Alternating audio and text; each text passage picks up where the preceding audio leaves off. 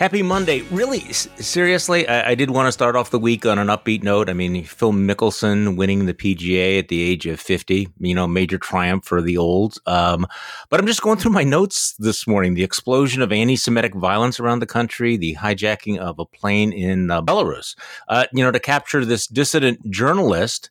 Apparently, there's going to be no compromise on the infrastructure. And, of course, Marjorie Taylor Greene's mind-bendingly stupid comments about the Holocaust and masks. But, hey, so welcome back, Will Saletan from Slate. I appreciate it.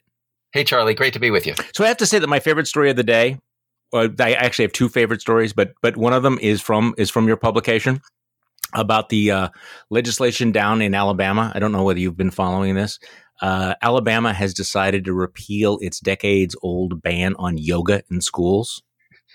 Huh? No, this is they're getting around to this. So even in Alabama, but of course it's Alabama, so there has to be certain caveats, as Slate points out. So under the new law, yoga instructors are barred by law from using any Sanskrit names for poses and have to refer to them using their English equivalent only. This is good, okay? There will be no ums in the schoolhouse. Mantras are forbidden, as is chanting of any kind. No chanting in Alabama schools. In fact, the state legislature has banned the use of the salutation namaste. Is that how I pronounce it? Because I don't do yoga, you know? I think you can't do it. So as if that version of yoga weren't watered down enough, the state will also require participating students to get a permission slip from mommy or daddy, and they write the text into the bill of the permission slip. Quote, I understand that yoga is part of the Hinduism religion. I give my child permission to participate in yoga instruction in school. Good to double check just to make sure the yoga is not sneaking up on anybody in Alabama. But so you're kind of you can do the yoga, you can do the whatever dog pose. You got to have to call it that in English, and you understand that it's part of the Hinduism religion, which apparently they're worried about in Alabama. So I appreciate that, Will, that you guys reported that. That's really wonderful. That I would call the party of limited government standing on its head. Yeah, something. That's the pose. Yeah, no, something like that. So my other favorite story of the day is where did I actually have this? The story of Sondland. What did I actually? I think I might have. I might have deleted it. The story of what is it? Sondland, the guy that testified during the campaign. Gordon Sondland. Yeah, Gordon Sondland. Yeah. So he is suing for $1.8 million for legal fees because he says that Mike Pompeo and other folks in the Trump administration had promised that they would pay his legal fees before he gave the somewhat. At the time felt like bombshell testimony, and then they reneged on it, which seems really, really, really on brand for Trump world, that they would have promised to pay his bill and then not do it. Right. So that's great. Okay, so Will, it is Monday. Where do you want to start this morning? Where should we kick off? I don't know. There's stuff all over the place. There was I was watching Sunday shows yesterday, so the thing that I was laughing about personally was for like several weeks, Republicans were complaining that Democrats wanted to drag out a January 6th commission into the 2022 election. They were determined to have a provision in the legislation that required the commission to wrap up by December 31st, 2021, which is pretty difficult to do given the scope of things they'd have to cover. But the point was to get it over with before the 2022 election season could begin. And then I'm sitting there watching Senator Roy Blunt, the Republican, saying, it's really too early to have a commission. We should, wait until next year. So they're not even bothering to get their story straight. It's just like whatever they can float to excuse not doing the commission.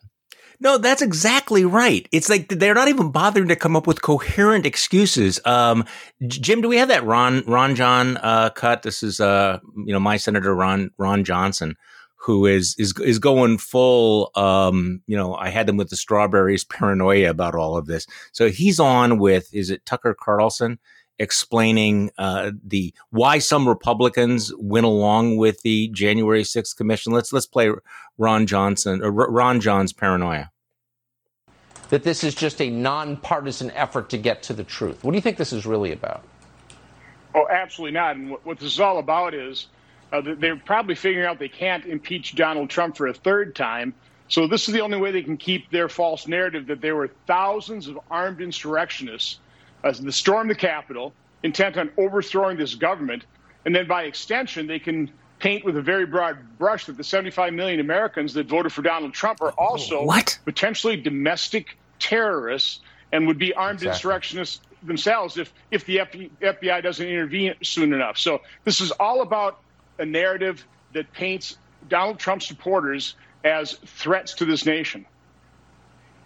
And to continue the most severe crackdown on civil liberties since the Woodrow Wilson administration. It's terrifying what's going on. Terrifying. So why have some Republicans fallen for this in the House? 35 of them, I think. I suppose some of them take a look at what the media has done to me for pushing back. They pretty well take a look at me as roadkill. And say, ooh, don't want any of that. So there's an enormous amount of media pressure. And it's just amazing. Your previous guest has been vilified as well. It's amazing how you get attacked for just telling obvious and simple truths. Where are the real victims here, Will? They're all against me. Yeah, so why? Because all these Republicans sitting around going, hey, boy, we don't want to have happen to us what's happening to Ron Johnson, right? That's the media pressure. This is what's going on in his head. And it's this embrace of the victim culture that it's not just the rioters and the insurrectionists. They're coming after all 75 million Americans who voted for Donald Trump. Wow, it's kind of wrapped up there in a big crazy ball, isn't it? It is. And, you know, Charlie, I'm used to hearing this kind of talk, but not from the right. You know, this is sort of the wacky civil libertarian left, right? The people who say, I mean, I believe in civil liberties, but the people who try to excuse crime in general. I mean, and I see a lot of this going on right now on the left. There are increases in crime in various cities, and I see people on the left trying to excuse it. And these are just poor, underprivileged people, and they have to do crime. And what I'm hearing is Ron Johnson and Republicans doing exactly the same thing, just on behalf of all the white people who invaded the Capitol. You know, I'm glad to hear you say that because, many, many years ago, I wrote a book, A Nation of Victims, which.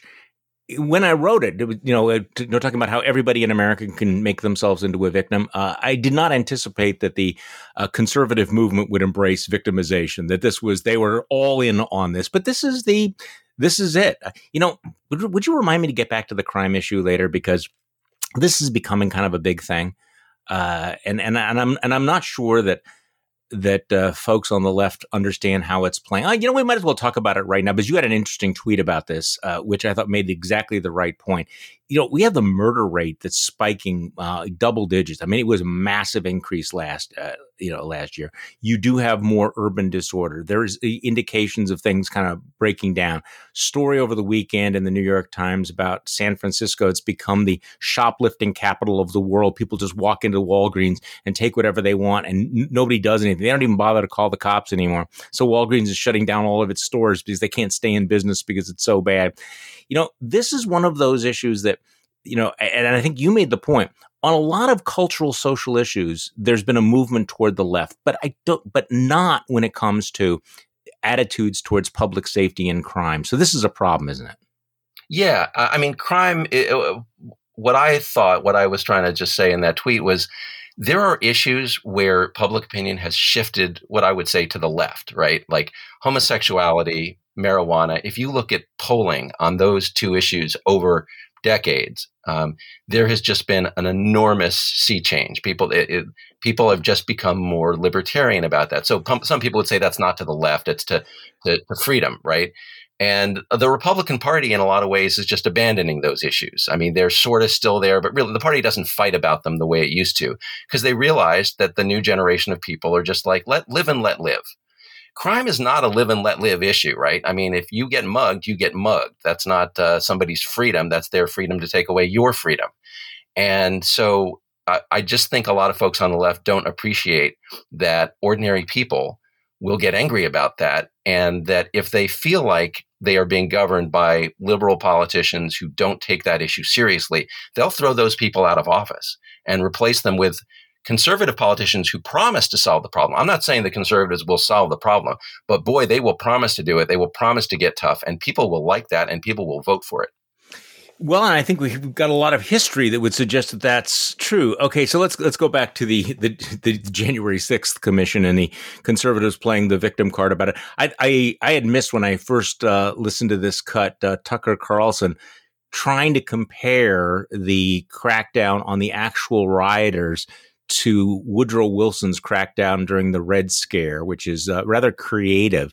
But this now is becoming mainstream on the right, that the effort to hold the actual rioters accountable, arresting the people who invaded the Capitol, that somehow that's oppressive, that's tyrannical, which is an interesting flex that I have to admit I didn't see coming.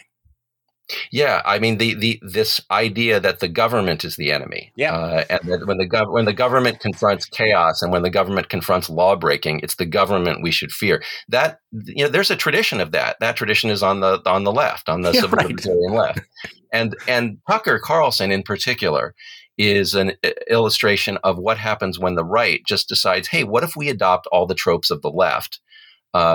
About being discriminated against, about our rights being taken away, about the government is always evil. Charlie, I was just looking at polling on issues like, the favorable ratings of the FBI, the CIA, that basically all of these government organizations that either stand for national security or arrest people who break the law.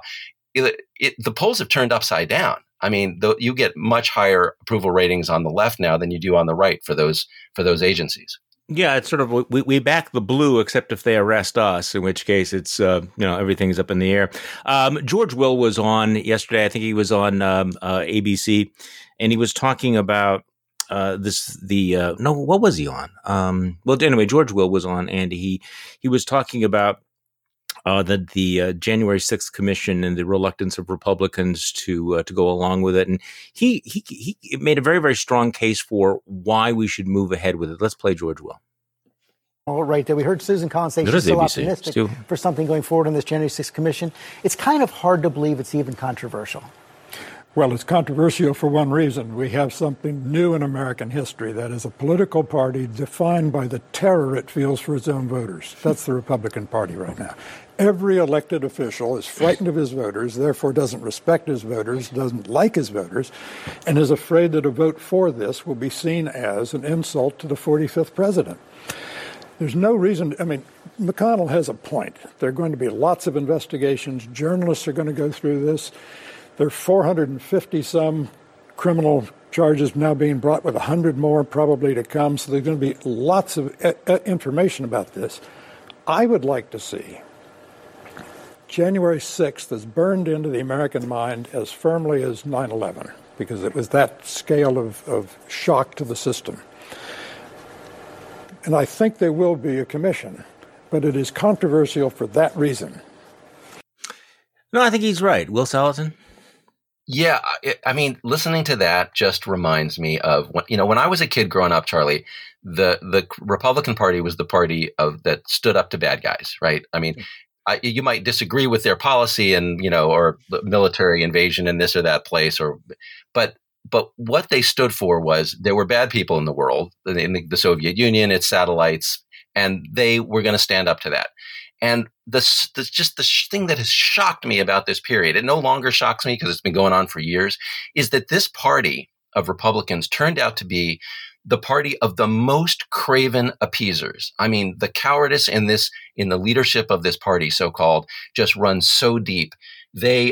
Trump is out of office and they still will not break free of him. I mean, that was the gamble Liz Cheney took, right? When the impeachment vote came up, the guy is heading out. Here's our chance to break away. And I have friends who are conservatives who said, this is all going to end with the party repudiating Trump. Don't worry. It'll just be a bad, time from the past. And instead, what has happened is they remain terrified of the Trump voters. And almost no one in this party will stand up and say, no, this is wrong. This was an attack on the United States, on the capital of the United States. So the cowardice is just what stands out to me. And the transformation. I wasn't sure I was going to get to this soundbite, but former Secretary of Defense Robert Gates was also on yesterday, and he talked about how the Republican Party has become unrecognizable. Let's play Robert Gates. Let me take you back to your CIA days, analyzing other countries. If you were analyzing the political structure of the United States as a CIA analyst, and the minority party believed that the majority of the voters in that party believed that the president was illegitimate, how would you assess the stability of the political organization of that country? I would have serious concerns about the future. You know, I worked for 8 presidents. 5 of them were Republicans. I don't think any of them would recognize the Republican Party today. And what does that mean? Well, I think in terms of values and the principles that the Republican Party stood for under those 5 presidents are hard to find these days. Yeah, that's. I think he shares your incredulity about what's happened to this party. Yeah, I mean, I think what's happened. You would probably know better than I. I didn't grow up Republican. I saw it from the outside, but. It seems the party just seems to have lost all moorings, you know, and illustrated obviously most clearly by not having a platform last time around. And so now they're just sort of blowing in the wind. And so they might every once in a while stand up for something that corresponds to old Republican values. But you run down the list of what the Republican Party used to stand for: national security, rule of law, tough on crime, fiscal responsibility, limited government. I mean, it just. Values. They don't seem to believe in anything at all. Yeah, and personal responsibility, common sense, the character counting, all of those things were central to what conservatives used to believe. Yeah, I mean, January 6th was a lot of things, but one thing it was simply an attack on the capital of the United States in a way no foreign power had managed to do, and that's why we're going to have these investigations of why weren't we more prepared? Why wasn't law enforcement more prepared? They didn't expect it to come from from conservative Trump supporters, but that's where it came from, and so. We can excuse people maybe for saying, okay, we didn't realize that at the time, but now that it's happened, surely you stand up and say, okay, clearly a major national security threat that we failed to anticipate that happened was this attack. And instead, they're just trying to wipe it away like it never happened. So let's talk about other major things that are in the news in this last week. We have a ceasefire in Israel. We have that hijacking in Belarus. Which one do you want to talk about first? I mean, I feel like flipping the coin on days like today. Well, I haven't written about Israel, and partly it's just a hot topic, and before you go in, you better get all your facts right. Lined. But I am struck by the parallels between the way I see. The right talking about anti-Semitism and the way that the left talks about racism. And actually, Jonathan Chait wrote an article in New York Magazine about the same phenomenon. And this goes back to Tucker Carlson. I'm not, anti-Semitism is a problem, right? There is anti-Semitic incidents have increased, just as there have been actual racist incidents. But there's also a very broad interpretation of what counts as anti-Semitism. And so I see criticisms of the Israeli government, in particular of the Likud government, being framed by the right as anti-Semitic. And what that looks like to me is the right once again adopting the tactics of the left. You take something that is real, and then you just broaden it so that you can – I'm looking for a nicer word than smear, but kind of smear your enemy as a bigot for criticizing a policy. Yeah, it's a way of saying shut up or of stigmatizing anybody on the opposition to have that broad brush. That is actually an interesting point. We are seeing this outbreak of anti-Jewish violence in this country, which is really stunning. I'm trying to remember the last time we had anything like this. And I do think that in our polarized environment, people are having a hard time getting their handles on this, because I'm noticing that a lot of people are particularly on the left, have been tweeting out kind of an all lives matter theme about all of this. Like, we beat up a few Jews, so suddenly it's like, hey, people, all lives matter. We need to deal with anti-Muslim violence. We need to deal with anti-Jewish violence. They really, really don't want to deal with the fact that we have this very, very specific thing going on right now in rather horrific ways. Yeah, no, I think you're absolutely right about that. And I apologize. I'm laughing because it's a very serious subject, but the irony of it sort of strikes me that, you know, in the same way that the right has adopted the tactics of the left in terms of dubious accusations of anti-Semitism, you know, the left has adopted the tactics of the right in terms of wishing away the real thing, right? And so in the case of this all lies, that's a great insight. The left feels obliged to say, well, we can't just say the anti-Semitism is wrong because then, you know, that would be slighting the Muslims who've been. And I take a backseat to nobody in having criticized Islamophobia. I've been on that case for years since the whole so-called Ground Zero mosque controversy. So that Islamophobia is a real thing. It is a real problem, and it is, you know, still going on today. But we have this demonstrable, documented, quantified surge in anti-Semitism. It's okay to say Black Lives Matter, and it's okay to say the surge is in anti-Semitism, and that's the problem we need to address specifically. Okay, so this is a good segue to get into Marjorie Taylor Greene over the weekend, who said some stupid things. And interestingly enough, a lot of the criticism was that she was stoking anti-Semitism. I'm not that clear about that. I mean, I'm clear that, you know, the woman's completely demented and historically ignorant. But let's go to the tape on this one, Marjorie. And I feel a little bit guilty because we could do this every single day, just like we could do Tucker Carlson. I try to avoid it with tremendous lack of success. But over the weekend, here's the first. Marjorie Taylor Greene goes on one of these sketchy networks and attacks Nancy Pelosi for being mentally ill for pushing a mask mandate in the House of Representatives. So here's Marjorie Taylor Greene, number one. This woman is mentally ill. You know, we can look back in a time in history where people were told to wear a gold star. What? And they were definitely treated like second-class citizens, so much so that they were put in trains and taken to gas chambers in Nazi Germany. And this is exactly the type of abuse that Nancy Pelosi is talking about. What? Well, let's talk about the queen of the House of Hypocrites. What the fuck is she talking about, Will? I mean, seriously. Yet Nancy Pelosi thinks she should wear a mask on the floor of the House. You can debate that, you know, with the vaccination, whatever. But she goes right to this is Nancy Pelosi wants to put people in boxcars and send them to, you know, Dachau.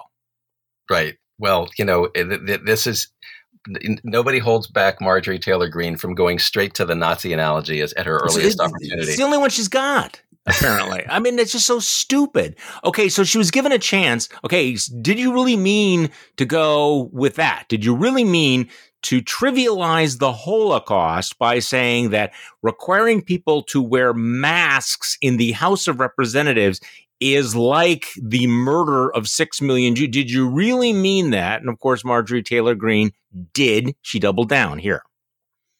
American Jewish Congress has expressed concern over your comments comparing mask mandates to the Holocaust. Do you stand behind those comments? You know, here's what I stand by. We shouldn't be having this kind of treatment. No one should be treated like a second-class citizen for saying I don't need to wear a mask or saying that my medical records or my privacy based on my HIPAA rights. And so I stand by all of my statements. I said nothing wrong. And I think any rational Jewish person didn't like what happened in Nazi Germany, and any rational Jewish person doesn't like what's happening with overbearing mask mandates and overbearing vaccine policies. Do you understand, though, why some would be upset and offended by the comment? No. Well, do you understand how people feel about being forced to wear masks or being forced to have to take a vaccine or even have to say that whether they've taken it or not? These are just things that shouldn't be happening in America. This is a free country, and it's just ridiculous to have these kind of conversations. All right, Will, I'm going to take a deep breath here. Well, speaking, if I may, for the rational Jewish people, I will admit she's right. I did not like what happened in the Holocaust. I didn't like it. I really didn't like it. I disapprove, right? Yeah. So that's true. But, you know, where did she learn that? Where did she learn that when you say something that's clearly wrong, you don't apologize? You never apologize. She learned it, I think, from Donald Trump. I mean, nobody had to learn that. But what people learned from Trump was that you could do it and get away with it. And in the Republican Party, no one will turn their back on you. No one will reject you. So she's just going to go with that. No, she is. Also, by the way, just a historical note in case Marjorie Taylor Greene is listening into this.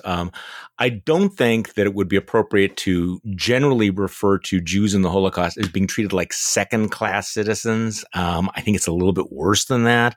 But yeah, this lack of apology, this refusal, and it's not just her. It has changed the tone, and we talk about the tone of debate, the dumbing down of debate, what's happening with the polarization. This refusal to ever apologize, ever back off, and you see it with Ted Cruz and Rand Paul, and it's no matter what stupid thing they've said, it's just like, no, we're just going to keep pushing it and pushing it and pushing it. So there we have Marjorie Taylor, and you're right. There will be no sanction.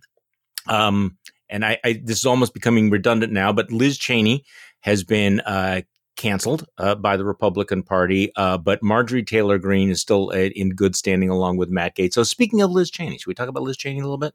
You want to talk about Liz Cheney? Sure. Okay. So she was on Axios. I don't have the soundbite with Jonathan Swan, who is an outstanding interviewer. And she, once again, is not backing off, but he pressed her on how she felt about the voter suppression laws being pushed in the various state governments. And she really refused to connect the dots. She didn't want to connect the dots between Donald Trump's big lie about the election and all of these changes that are being made at the state level. So she's getting some blowback. How do you not see that? What do you think about Liz Cheney's position on that? Okay, Charlie, this is my chance to take a position to your right. Okay. I'm going to go there. I'm going to defend Liz Cheney on this one. And I don't know what she's... I did not see that coming. I just want you to know. Okay. I don't know exactly what she's thinking, but I'm sympathetic to her general approach here.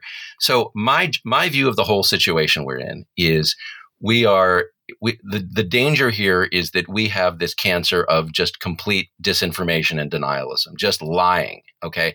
And it is located in the Republican Party right now, but it can easily spread out from there. To the extent the Republican Party takes over Congress, it's going to take over the government. It was already in the White House. And that is the enemy. And that when you are up against an enemy this grave, you have to unite against it. And part of uniting means you're not going to focus on fighting about peripheral things, even things that are adjacent to this.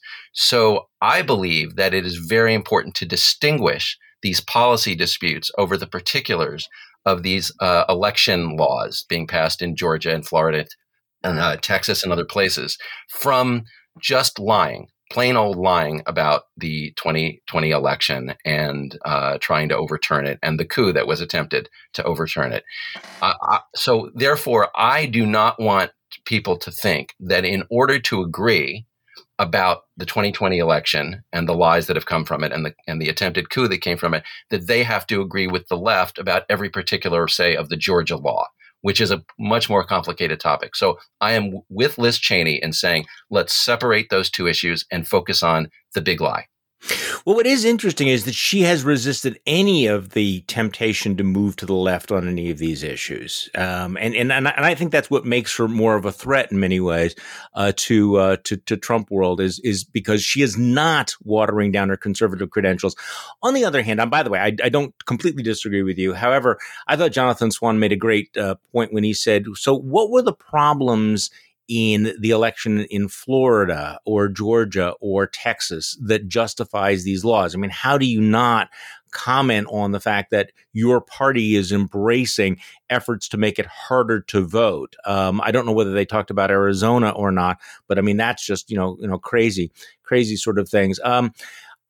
I think you're right, though, that she's just trying to not be distracted. Like, let's keep our eye on this one fundamental position. Okay, so one of the reasons I wanted to talk to you this week was you had a very in-depth story analysis in Slate, arguing that the purge of Liz Cheney could end up backfiring on Republicans. Now, this was counterintuitive to a lot of folks who are saying, well, I mean, okay, not to everybody, but to a lot of the conventional wisdom, which is that Republicans figure nobody's paying attention to that. They're going to win in 2022 anyway. There are no consequences for decisions like that. And the party is pretty much united around going along with the big lie. So make your case that purging Liz Cheney could backfire in some real way against the Republicans. Well, to backfire, it doesn't have to be, they don't have to piss off a majority of Republicans. They just have to piss off enough Republicans to lose enough votes to lose elections in 2022. And there's evidence that that already happened in 2020. They lost Arizona. They alienated a lot of McCain supporters, a lot of Flake supporters. And, you know, if you look at the exit polling in Arizona, that was decisive. That the Republicans would have won that state in the presidential election for sure if they had been able to maintain Republicans at the rate that they had maintained them in other states. So the argument for this backfiring is you can only abuse what is probably 15 to 20% of your party for so long. About 15 to 20% of the party was on Liz Cheney's side in this dispute. I'm talking about rank and file, people who in polls say they're Republicans. If you break it down a little further and say, yeah, a lot of those people are not really going to turn on the party, there's about 7 to 8% of the Republican Party that is like a Charlie Sykes, people who say, you know, look, this was Trump lost the election. The rest is lying. And people who say, look, we have to stand for the rule of law. That's what part of what being a Republican is.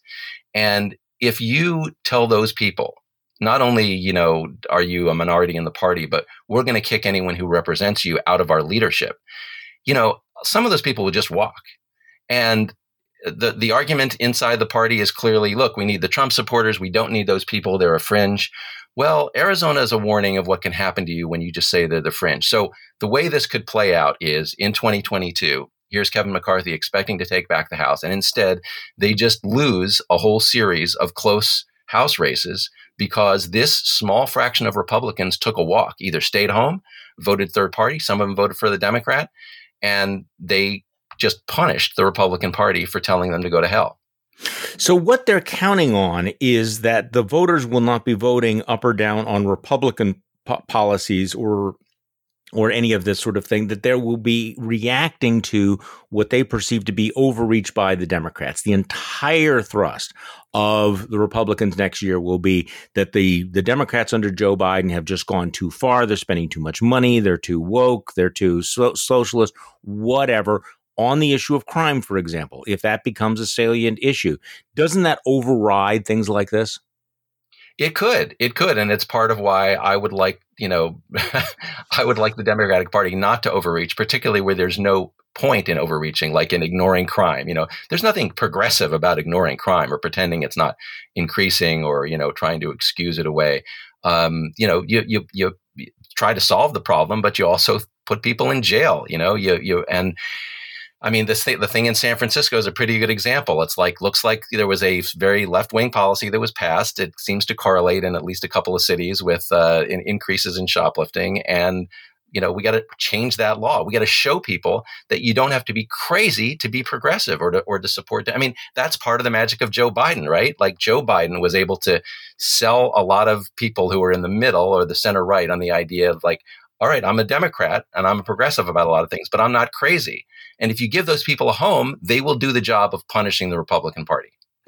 So I wasn't planning on bringing this up, but among things that I think would actually move voters or harden the partisan polarization, I was reading an in-depth piece in the New York Times yesterday about how farmers are reacting to this policy of giving large amounts of money specifically designated for minority farmers. I don't know whether you saw the same story, but black farmers, there's a lawsuit involving some folks here in Wisconsin about all of that.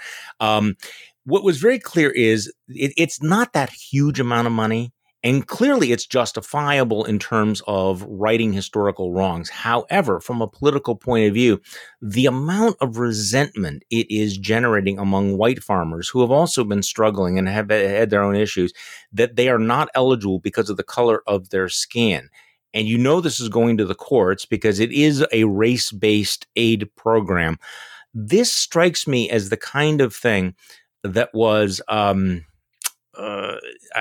think, ill-advised in the sense that it will foment a backlash in the areas where Democrats have already been hurting, which is like, how are you going to get back rural voters? This is not the way to do it.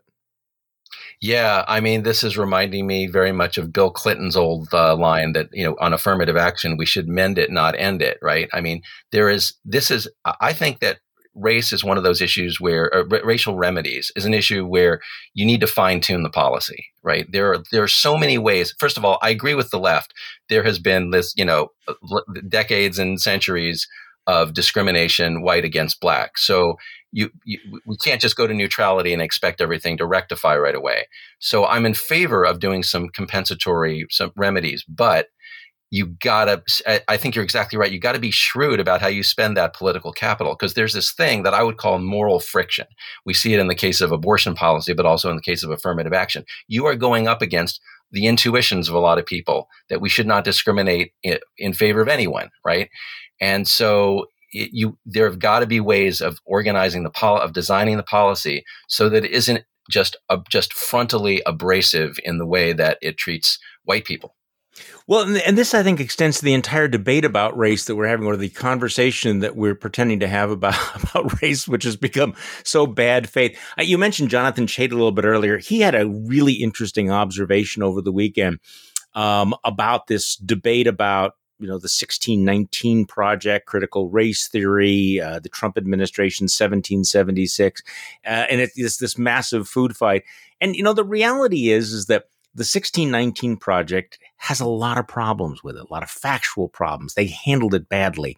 You know, clearly there are issues. You know, critical race theory, there have been a lot of critiques about it.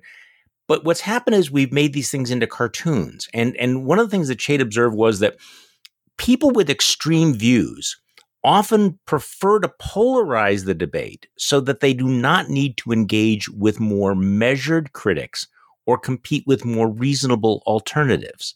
So, for example, with 1619, you know, a lot of the defenders want to ignore all the problems. They want to think of this as just simply a white conservative racist attack on them, as opposed to dealing with the fact that the harshest critics of 1619 Project have been socialists, have been people on the left, have been, you know, very well-known historians who are making very nuanced, very intelligent critiques of all of that. But we all prefer, if we have the most extreme demagogic opponent, then we don't have to deal with that. And that was a very interesting observation, that in our debates, we hide behind the polarization in some ways.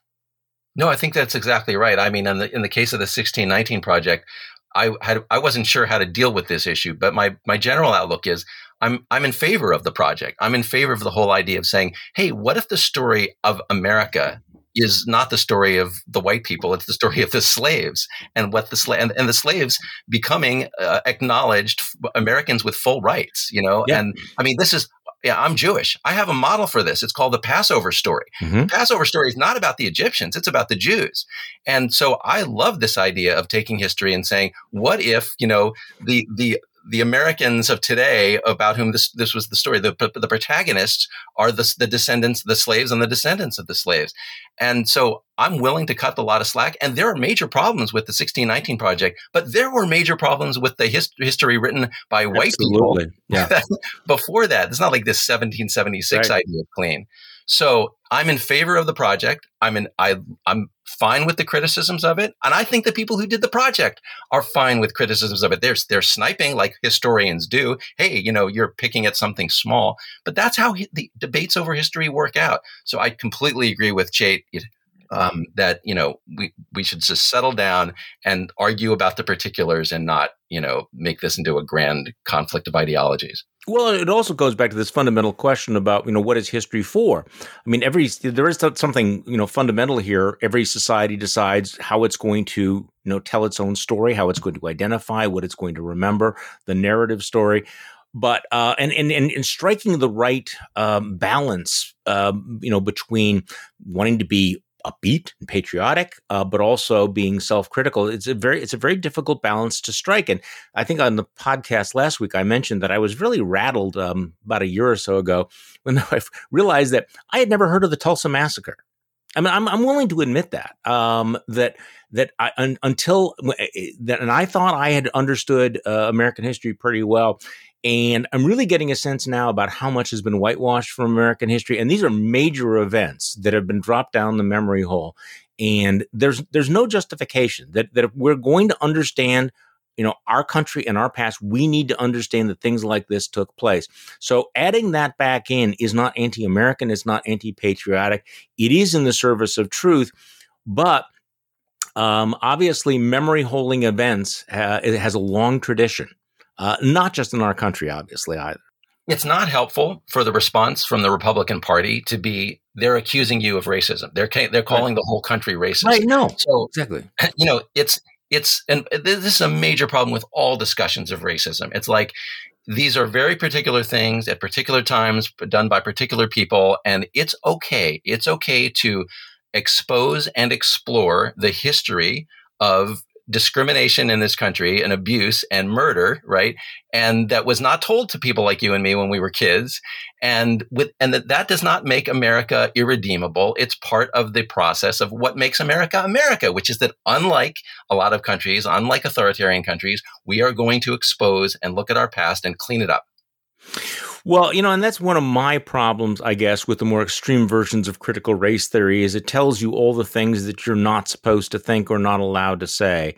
And I think I would like to have a really in-depth conversation about this, but it does feel like there are a lot of invisible tripwires among that would trip up even people of goodwill trying to understand and get to the bottom of all of this. You know, trying to correct that false historical record without necessarily putting an entire indictment. So this is that problem of the polarization that, you know, anything that is either, you know, that if you say these things, you're saying America is racist versus if you don't say this other thing that you're racist. It's like, come on, can we just have a conversation? I know that sounds naive, but do you understand what I'm getting at here? Yeah. I'm reading through some of these stories about some of these extremely woke private schools and the list of things, attitudes you are not allowed to have. I mean, frankly, it sounds more totalitarian than it does Socratic in its approach to the issue. Yeah. And the simple answer that I would say, first of all, I wrote a whole article about critical race theory and this, and part of my argument was, if it's going to be critical theory, it needs to be critical, right? And part of critical means that you examine what's wrong in society and what's wrong in history, and you also examine yourself. You know, you can't. It's uncritical to tell people because you are white, you must think this, or because you are black or brown or whatever. This is the way you must see the world, or that all people of a certain race are bad. It's just not the way the world is, right? So, I'm in favor of critical thinking about race, but I'm not in favor of people using the word critical to mask an ideology. You know, I wrote in my newsletter today about one of the go-to guys in this debate on the right named Christopher Rufo. And to me, he's kind of the symbol of the bad faith argumentation that's going on here. I mean, I would like to see a robust debate about critical race theory, but what's happened again is the cartooning of it all. He tweeted out, Christopher Rufo is the go-to guy. I mean, he's featured by Hillsdale College, Manhattan's Institute, City Journal. He's on Fox News all the time. He was touted by the Heritage Foundation. Apparently it was this guy, Christopher Rufo, who was on Fox News talking about how terrible critical race theory was that inspired Donald Trump to issue the order banning diversity and race sensitivity training in the federal government. So this guy, though, tweets out, kind of gives away the entire game. And these tweets are just stunning. He says, the goal is to have the public read something crazy in the newspaper and immediately think critical race theory. We have decodified the term and will recodify it to annex the entire range of cultural constructions that are unpopular with Americans. Now, well, that is so breathtakingly dishonest. Basically admitting what we're going to do is we're going to take all kinds of bullshit and we're going to cram it in there and we're not going to actually talk about critical race theory. We're just going to change its branding. And then he writes, we have successfully frozen their brand, critical race theory, into the public conversation and are steadily driving up negative perceptions. We will eventually turn it toxic and we put all the various cultural insanities under that brand category. So in other words, he's sort of admitting, I'm not actually really talking about it. I'm just going to take everything that everyone doesn't like, every possible prejudice, bias, every nutty thing that's out there, and I want people to read about it and think critical race theory. Now, if there's a definition of intellectual dishonesty, this would fit any definition you and I could come up with. I mean, Jesus, this guy makes Lee Atwater sound subtle. Exactly. This is, and I'll tell you, Charlie, I go every day. I am I'm going through Fox News videos. I'm looking at the interviews, and it's critical race theory, critical race theory. So what he's describing, I am seeing evidence of every day. It's the branding of this term and the use of this term to brand all discussion of race. Exactly. So, and if people want to look this up, it's in my newsletter today, Morning Shots. I have the screenshots of the tweets that he put out this March, just a few weeks ago. So it is there. So, Will, what are you working on right now? What are you paying attention to? Well, I'm looking at right now at a bunch of polling about the January 6th Commission and infrastructure and some other issues. I'm really fascinated by this cultural inversion that's going on, where the Republicans have moved. You know, they've turned against the law enforcement agencies, many of them, against national security agencies. They've turned against football. They've turned against against the NFL. Corporations. They've turned against American corporate. They're anti-corporate now, right? Let me just check. Oh, yes. Sorry. They're anti-corporate. Absolutely. And therefore, all kinds of crackdowns on companies. It's not just, the big tech. It's just like, it's the companies that wanted to move out of Georgia over the Georgia law. It's all of a sudden, it's the use of the government to tell corporations they can't be woke, right? And they're more pro-Russia. I mean, it's really striking on issue after issue. Just the old culture wars that we grew up with have just turned upside down. Yeah, one of my favorite stories from last week was Ted Cruz implying that the U.S. military were a bunch of, what was his term, pansies, and using the word emasculated. In contrast, our military has been emasculated in contrast to the Russian army. And of course, when he was called out on it, he didn't back up because my theory on that was that he saw that Ron Johnson and Rand Paul were leading in the asshole, track, and he figured he needed to catch up a little bit. But I mean, if I'm Ted Cruz, I'm staying as far away from the word emasculated as possible. I mean, seriously. You look up in the dictionary, there he is. I mean, I'm sorry, but also, I'm sorry. Go ahead. No. I think that's unfair to Ted Cruz. He played offensive tackle for the Supreme Court litigation team. Oh, geez, is that true? No, I just think it's interesting how he's remade himself, though. From being the Harvard educated lawyer to now he's what, grizzly macho man, the whole beard and everything. I mean, he's like physically made himself over into somebody, tougher. And so we're supposed to forget that he's Cancun Ted, and now he's the manliest man who's going to lecture Navy SEALs on how they are pansies compared to Vladimir Putin's shock troops. What the you can't make this up. Will Saletan, thank you so much for coming back on the podcast. We always enjoy it. Thanks, Charlie. It was a lot of fun. Thank you for joining today's Bulwark podcast. I'm Charlie Sykes. We will be back tomorrow, and we'll do this all over again.